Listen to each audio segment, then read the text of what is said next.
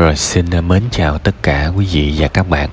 À, Màn đêm lại buông xuống Và chúng ta lại gặp nhau trong tâm sự buồn vui ha. Một chương trình ờ, nhỏ thôi Một cái góc nhỏ thôi Tương tác cũng ít. Vừa đủ để chúng ta chia sẻ với nhau. Nó trầm Nó không có ồn ào Nó gần gũi Nhất là trên một cái mạng xã hội mà mọi người chém giết nhau để có sự chú ý. Đúng không? Thì ờ, ở đâu đó một cái góc nhỏ mà yên bình như thế này, thì tôi cho rằng nó cũng là cái niềm vui của riêng tôi. Và vì cái điều đó, thời gian tôi bỏ ra cho những cái chương trình như thế này tôi cảm thấy vui lắm. Nó kết nối sâu sắc và nó có nhiều cái sự thân tình trong đó lắm. Bữa nay thì ờ, tôi đọc tâm sự của bạn phương anh và tôi cũng rất là thông cảm cho những cái sự ái nấy của bạn.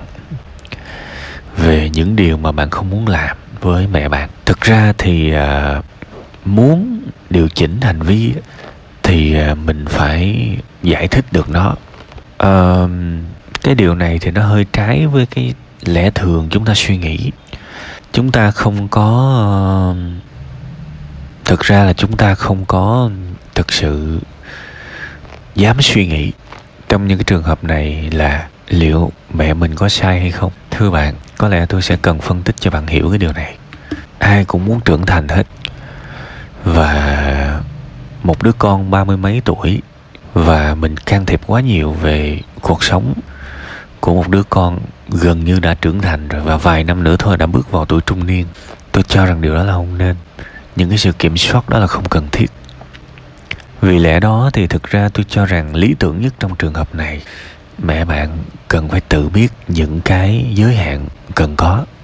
Đôi khi um, tôi, đương nhiên tôi rất hiểu, tại vì cái gì mà được gọi bằng tình thương thì rất là khó để mà lấy ra nói đúng sai. Tuy rằng cái sự can thiệp này thực ra nó không quá tốt đâu, nhưng nếu mà chúng ta giải thích rằng cha mẹ can thiệp sâu vào đời sống con cái như thế là vì thương đó. Thì bây giờ những đứa con nó cũng hoàn toàn khó xử. Cứng họng mà hết biết nói gì luôn. Vì cho rằng đó là tình thương mà. Nhưng mà thực ra, thưa các bạn, rất nhiều tài liệu tâm lý học, rất nhiều những chuyên chuyên chuyên viên trị liệu tâm lý, thậm chí là phải gọi trị liệu tâm thần học, người ta đã nói ra hết rồi. Nếu mà cha mẹ mà kiểm soát con cái, can thiệp đến như thế thì chỉ gây đau khổ thôi. Vì con cái không được trưởng thành đúng như nó muốn đại khái vậy. Nên thành ra tôi tôi tôi có lẽ bạn cũng đã từng nghĩ về cái điều này rồi. Bạn cũng đã từng muốn thay đổi mẹ bạn rồi nhưng mà thay đổi không được. Nên là bạn cũng muốn dành hết cái lỗi lầm về phía mình và dành hết cái trách nhiệm thay đổi cái tình trạng này về phía mình. Nhưng mà thưa bạn uh, bạn có thể có một tình thương vô bờ bến với mẹ bạn. Nhưng mà tôi cũng muốn bạn nhìn rõ cái chuyện này và phân tích tách bạch được rằng có phần lỗi của bạn nhưng cũng có phần lỗi của mẹ bạn. Bạn cần nhìn thấy cái điều này.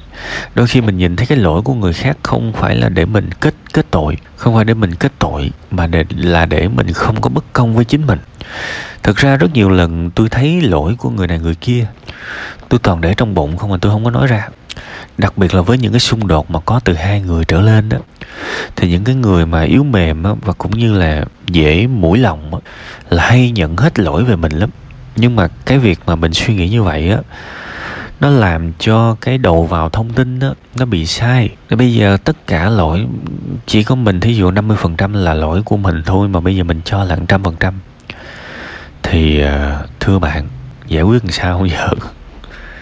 khi mà cái đầu vào thông tin nó bậy bạ hết rồi, đúng không? Thì bây giờ tôi chỉ phân tích thôi, bạn cũng phải ngồi bạn suy nghĩ trong cái chuyện này. Lỗi mẹ bạn là bao nhiêu và lỗi của bạn là bao nhiêu, đó. Thì mình nhìn để mình thấy rõ cái bức tranh và cũng cũng đừng có kể tội mẹ bạn làm gì, ha.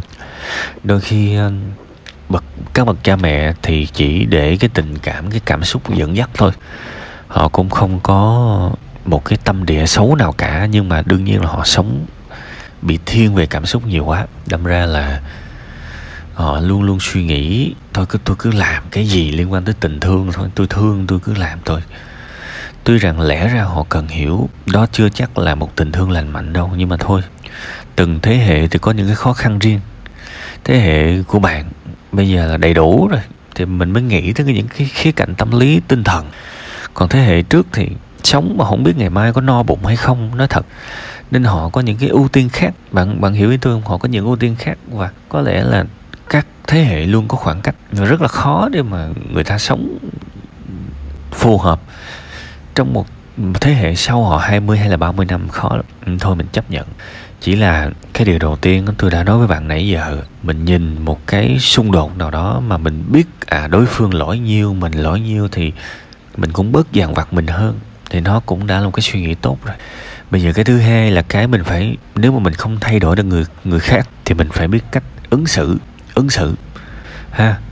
Đương nhiên nói như thế này tôi cũng muốn bạn giơ hai tay lên và đầu hàng rằng mẹ bạn không thay đổi đâu đúng không? Đừng thay đổi người khác làm gì nhưng mà mình có thể ứng xử. Ờ, bạn có thể làm một cái bài test chẳng hạn. Ví dụ mẹ bạn có thói quen cứ 30 phút à, nhắn một lần. Bạn hoàn toàn có thể test một cái làm thử một bài kiểm tra là thử một tiếng hay trả lời lại xem sao. Coi như bạn đã từ từ à, làm cho mẹ bạn quen với cái nhịp độ. Thay vì 30 phút bây giờ 60 phút. Thì tôi biết những lần đầu hoàn toàn có thể là xung đột. Nhưng mà sao bạn không nghĩ là nó chỉ có thể xung đột khoảng 10 lần đầu tiên thôi? Tới lần thứ 11 trở đi thì nó hết. Tôi nghĩ nó là một cái plan tốt. À và trong một cái thời gian mình thực hiện cái điều đó, mẹ bạn có ờ, la mắng bạn thì bạn chỉ đơn giản tủm tỉm cười. Quên xíu thôi mà. Con quên xíu thôi. Nhiều khi con bận làm con không kiểm tra tin nhắn, ví dụ vậy, ha. Tôi nói là 10 lần thì có thể mẹ bạn nguyên á, nhưng mà thực ra trong thực tế đôi khi chỉ là 5 lần là ok rồi, là làm đâu vào đó rồi, ha. Mình có thể thử. Thực ra có nhiều cách lắm. Mình có thể giả điên, giả quên chẳng hạn.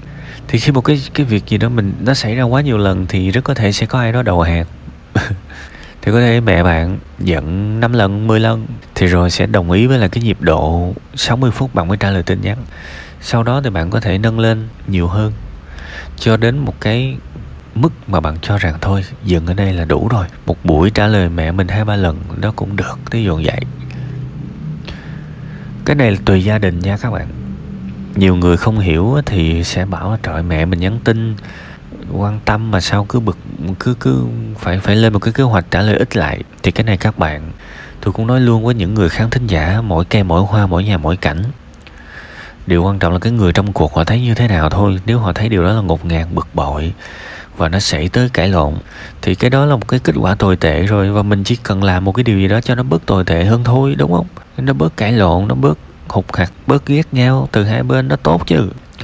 Còn ví dụ trường hợp gia đình các bạn đang thiếu thốn sự gắn kết gia đình thì các bạn lại phải nhắn tin nhiều hơn. Thì ở đây là câu chuyện phù hợp, mỗi cây mỗi hoa mỗi nhà mỗi cảnh đừng phán xét nhau nha. Thì bây giờ bạn liệt kê ra đi các tình huống nào bạn không hài lòng với mẹ bạn và lên kế hoạch sửa từ từ là xong. Quan trọng là một cái điều tôi nói lúc nãy đó. Bạn hãy giơ tay lên và và đầu hàng cái việc bạn muốn mẹ bạn phải tự thay đổi đi. Bạn cần làm cái điều này đầu tiên, bạn làm được rồi thì chắc chắn là tất cả những cái kỹ thuật kia nó dễ bạn có biết tại sao bạn lại nóng giận không? Tại vì trong tâm thức của bạn bạn muốn rằng mẹ phải làm, mẹ phải làm thế này, mẹ phải làm thế kia, mẹ không được nhắn tin, con không được thối hút con nhiều như vậy con bực quá, mẹ phải thay đổi đi, mẹ dừng lại những cái trò đó đi, thí dụ vậy. Túm lại, bạn muốn mẹ bạn thay đổi, đúng không? Nên điều đầu tiên phải làm cho bạn được, đầu hàng đi.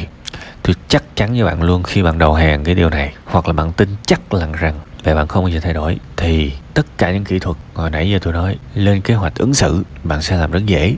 Và tất cả câu chuyện của bạn tôi cho rằng chỉ có thế. À, đó là góc nhìn của tôi. Đó là góc nhìn của tôi. Tôi mong rằng nó sẽ có những cái hữu ích với bạn. Và cuối cùng hết chúc bạn sẽ có một lộ trình tốt cân bằng lại đời sống gia đình của mình. Và sau đó thì bạn sẽ thấy thương mẹ bạn nhiều hơn thấu hiểu cho bà nhiều hơn. Và cũng không còn tự nhận hết trách nhiệm cho mình nữa. Những cái chân trời lành mạnh đó, tôi mong sẽ đến với bạn thật là nhanh. Cố lên ha.